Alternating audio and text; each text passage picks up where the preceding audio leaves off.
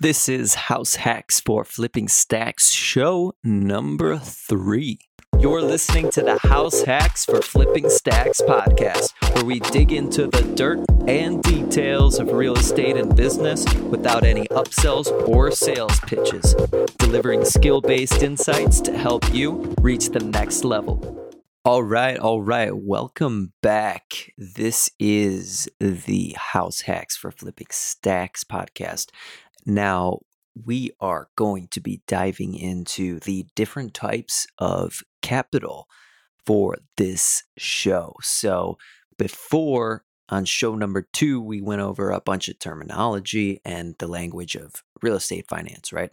And that is essentially just so that you guys can understand the topics much better and the terminology and, and how to communicate all that stuff. So now we're actually going to get to separating the buckets of money, which is a very important part of understanding of, you know, lining up the financing for your deals and how how it will actually uh, play into into you closing on on on a property. It's extremely important to learn how to separate these buckets because each bucket has a purpose, and that's really what I want to convey uh, for this specific show. And I'm still going solo, couple episodes left, but we are going to be bringing on some guests uh, in the next couple episodes, but we got to get through this stuff first. Need to make sure everyone is on the same page because it is just so important and critical to your success as an investor to really understand these core topics and just getting, I mean, it's the dirt, right?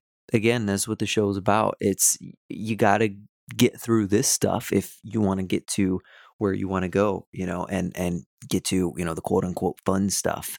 And trust me, there's going to be a ton of that, but we got to really dive into this stuff, make sure we we grasp it and take hold of it. So coming up is three different, or sorry, rather is just the different types of capital. And we're going to separate it into a couple different categories, not necessarily three, but mostly into residential and commercial. And that's where we're going to start this discussion. So the residential bucket, right? And the commercial bucket. These are the two really main groups of, of capital that you need to determine how and where your deal fits. So under the residential side, we have conventional agency, we have non-Q M or non-qualified mortgage and portfolio. We also have F H A and V A. And these loans are, and again, it's not an exhaustive list. You know, for conventional, you have different subsections, right? Like you have Fannie Mae um, and, and Freddie Mac, uh, Home Possible, Home Ready. And then, you know, you have some different programs within. But, and then for like for F H A, you have like two oh three K, you have two oh three K Streamline and, and stuff like that. And for V A, you have V A EARL, which is interest rate reduction loan. And then you also have V A cash out and stuff like that. So it's not an exhaustive list, but this is going to give you a really good idea as an investor what to target. So residential is really, it, it falls under Dodd-Frank, which is the uh, essentially the, the uh, Real Estate Reform Act um, that It was implemented after the whole two thousand eight debacle, and it pretty much just gave really clear guidelines to how uh, and how how capital providers, how lenders interact with the the consumer and and and the public uh, in regards to financing mortgages.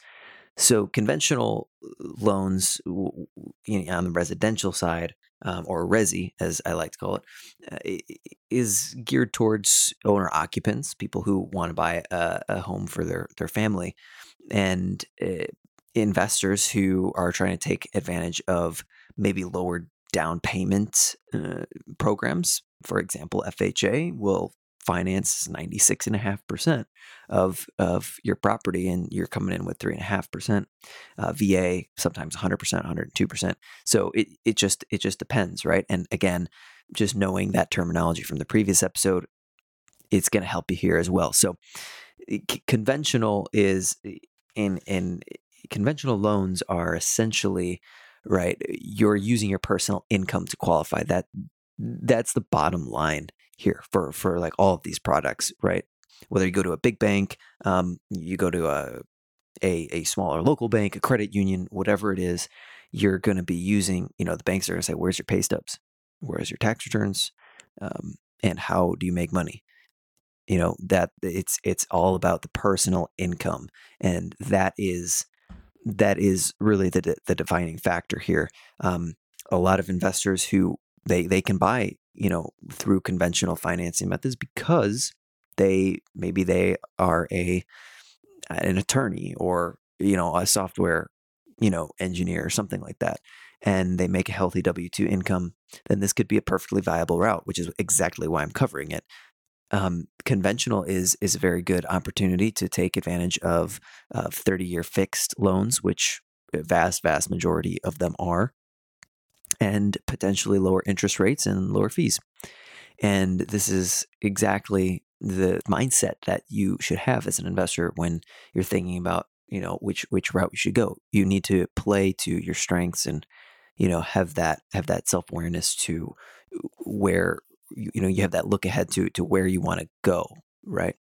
So conventional agency, uh, non-Q M and portfolio. So that's uh, non-Q M, uh, for those who don't know, are essentially loans that don't fit into the agency guidelines, and the agencies are Fannie and Freddie, which are which purchase the majority of all loans as uh, as the the main investor. And non-Q M are essentially different uh, loan products that go outside of agency guidelines and are sold directly to other investors on on the secondary market. And portfolio is is really just banks who have their own money, and they have they make their own guidelines, and then they service their loans um, in in house, and they uh, they don't have to adhere specifically to Fannie and Freddie. But Fannie and Freddie have some pretty good guidelines, so they might borrow. You you, you might see similarities. You know, it's it, it won't be wildly different, but it, it'll just be uh, just some different overlays and and some different um, criteria, and that's really all. You know, and and F H A really, really is so useful for, for investors because of the, the low down payment. So if you are starting, this is a great point for you to start at, is F H A. If you have the personal income and you are okay with buying a two, three unit, four unit building, then you can move in and take advantage of the three and a half percent down as long as you live in one of the units, right? And that's the downside, is that you need to qualify using your personal income, and you need to live in one of your, the units, because these are for primary occupants only, or for owner occupants only, right? So meaning you can't just own it and then not live there and rent out all, all the units, right? At F H A, you have to live there for a year, but then you can move out. So that's why it's extremely popular uh, as a, you know, quote unquote house hack, I guess, is is what um, a lot of people like to refer to it as. But really, you're just buying like a two or three or four unit building and moving in it for a year, and then either moving out or just keeping it. Um, and using F H A two oh three K, which is a division, or which is a, a sub program of of F H A, um, which is essentially a rehab loan, right? So they'll give you ninety-six point five percent of the purchase price, and they will also finance the rehab costs. And this is a huge win for investors who want to do value add and get some, again, forced appreciation on, uh, on, on, you know, their first or second deal. And, uh, lastly, we have V A, which could be extremely useful for veterans who want to acquire property or want to acquire a rental property for pretty much no no money in the deal. So that can also really just kind of push you and, and give you a nice boost uh, to to to get to where you want to go. So again, just recapping, if you want to acquire, you know, using residential conventional financing, it's it can be a great option, but you need to make sure that your personal income and And is is in check and and is is documentable, right? And there's uh, you know, that is, there's there's a paper trail. Um, and you know, if you're a business owner or a you know a full time house flipper, or or no matter how you make your money, if if it's a bit messy, right, it's gonna be difficult to jump through those hoops. Um, again, this is great for people who are you know lawyers, doctors, software engineers, and have great W two income, and you can really catapult and, and get a jump start on, you know, maybe people who are self-employed, um, et cetera, because W two income you can pretty much use immediately, right? So that is that that's a huge bonus. If you can show that, then you can get started pretty much right away, you know, without having to do any any other peripheral uh, activities. You're just relying on yourself. So that's a, a great way to start. And just pivoting into the next capital bucket, which is commercial. Um, and these are business purpose loans, and it falls outside of Dodd-Frank. So this is financing and, and uh, financial products for uh, essentially business only. And this falls outside of Dodd-Frank, and it, because there's there's no real um, consumer inter- interaction, right? It's all private, uh, private negotiation and, and, uh, you know, deal making essentially. But you have a lot of categories in this section in commercial financing, right? So this is where your bridge financing is, you know, that could be soft or hard money.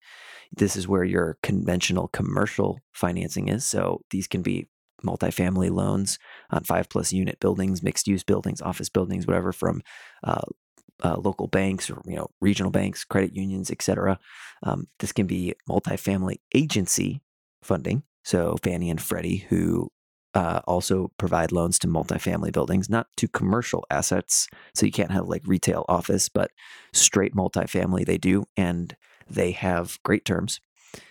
Commercial direct investor is, is what I, I, I like to call it, I guess, um, because you're going to a direct capital provider who, you know, sells the note to to a direct investor. So these could be like small balance commercial lenders, um, you know, just really any commercial direct shop that that's not a a bank or or a credit union, right? It's not really conventional.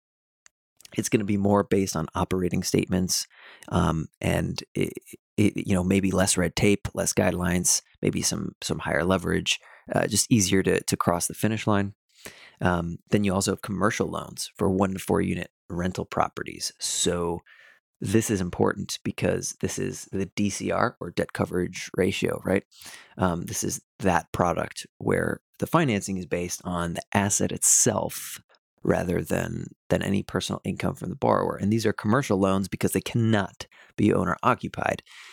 And that's an important detail, right? Because as soon as it's owner occupied, we're getting into it potentially being like a home for like your family and stuff like that, which would then kind of shift the the the scope um, to to residential, which is uh, which is prohibited for for using you know using the the loan products like in that capacity. Um, So there are commercial loans for one to four unit rental properties, and for foreign nationals uh, would fall under this bucket as well. So if you're from another country and you're listening to this, that would be uh, essentially a commercial loan, right? Is made to a, a foreign investor for the purpose of purchasing investment property, you know, in the U S.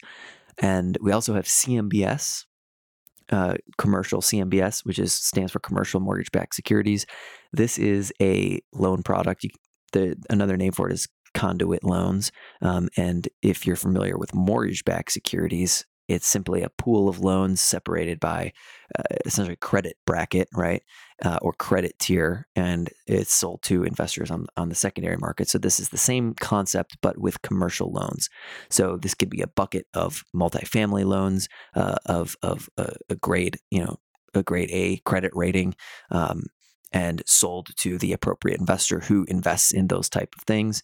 Um, and so it's really just many, many loans, um, you know, pooled together um, and sold. And then you also have life insurance companies. Um, they they do commercial loans uh, as well. They are a little more risk averse. So you're going to be lower L T V, probably like sixty, sixty-five percent maximum. Um, but their terms and, and deal structures and stuff are very favorable. So as you can tell, there's a lot that goes into this. And again, this isn't by no means a totally exhaustive list, because also H U D has multifamily loans and construction loans for like developers. And so, but it's just all very detailed. And just multi, just the, just Fannie and Freddie loans uh, alone, they have uh, subdivisions of multifamily loan programs. They have stuff for, um, for green energy, uh, for example, just just very like niche stuff. So it's it's, it's again, it's for really, you know, it, sophisticated investors, you know, looking to do uh, these these types of deals and and needing an exact structure that that works. So in this regards, these are the capital buckets, right? And I want to go back to bridge financing because I kind of just glossed over that. Bridge financing is also where your fix and flip stuff would go. So those of you who are listening and you're, you know, thinking about rehabbing, or you already have a flipping business, this is the bucket of money that that that that real estate niche goes in. And soft money, you're kind of like, well, what's soft money? Never never really heard of that. Well, essentially, soft money is bridge financing that has institution uh, institutional backed um, uh, I- I investment or or funds, right? So you see a lot of these private debt funds or direct, you know, they brand themselves as direct lenders. I mean, they're private debt funds backed by institutional um, or institutional capacity investors. And this means that you can get, you know, a twelve-month bridge loan on an apartment building, um, you know, with an eight percent interest and, you know, maybe two or three points instead of true hard money, which would probably be, you know, ten percent plus, you know, three, four points, five points. Um, and, and, and it just, it, it, the, the influx of, of capital on the bridge financing side um, just makes it, that's what makes it soft money, right? Because it's just brought the pricing and, and, access to capital, I guess, just much easier, right? So really the the the separation there is where that where the capital provider is, or where that direct lender is getting their funds from. Um, and that is just something that is a good a good uh, differentiator or or some good insight to know, um, because You, you, true hard money definitely still exists and is still extremely popular because it's still very fast. It's usually, you know, people who are lending their own funds, or it's a direct lender who has that money, you know, just sitting, you know, in their bank account, and, you know, they keep all their loans in house. Um, that would be like true, true, true hard money. Um, most of it is soft money. Here at Shoreside, we are actually uh, would be considered soft because we, we do have, um, secondary investors, and it, it, it wouldn't be considered a, a true hard money deal. But um, there are pros and cons to both, but you as an investor just need to be self-aware as to what works best for your deal, and and also just who you have a relationship with. And that is, that's something that's that's really important to consider. So that about wraps it up for the different types of capital. Um, there is a, a whole lot more to unpack, and I'm sure that we'll get to it in some episodes and some shows down the line. Um, but that gives you a really good idea of how, or, or I guess just the the general scope of of financing, and it's just so much more detailed and so much more in depth than a lot of people realize, right? Because I can still continue talking about the commercial side, you know, for. for for ages, right? We can separate it based on L T V and and risk and and and stuff like that, and and you know, the subdivisions of, of each product. So it gets really fascinating, um, because as an investor, it's kind of like a game of, you know, how, you know, game of chess of, of how you put the pieces together and and how you, you know, cross the finish line uh, in the most effective way. So next, on the next episode though, we're actually going to be taking pretty much what we've learned so far and really just kind of putting it together in like a financing blueprint. So literally just giving you like a roadmap of how do I know what financing goes with which type of real estate deal. So like, how do I know, like, if I have a rental deal that needs rehab, what do I do? If I have a, a fix and flip, um, you know, what does that look like? Or, you know, what's the best option? Um, and then that, you know, then that understanding it, once you know that, you, you really know how, how to put together the financing for, for the deal. You know where to go to get the money. You know, you know what you're looking for is, is probably the best way to put it. And that's what we want to get to, right? So that's going to be, uh, what I like to call the financing blueprint. And that's just going to make you much more familiar on when, whenever you get a deal on your plate from a broker, wholesaler, et cetera, you know how to place it and, and kind of where it should go in, in your mind, right? Before you're even looking at the numbers of the deal, you you have an idea of that execution. So that's going to be on the next episode. But um, I hope you guys enjoyed this episode. Again, just residential, owner-occupied, conventional non-Q M portfolio, F H A, V A are all very, very well known and and and and, and used um, loan products. Uh, but again, the caveat usually is has to be owner-occupied, especially with F H A and commercial. We had those different subsections um, and, and and different different tiers of of money, which we can dive into in more detail later episode. But um, that about wraps it up for the different types of capital. So I will catch you guys next time with the financing blueprint.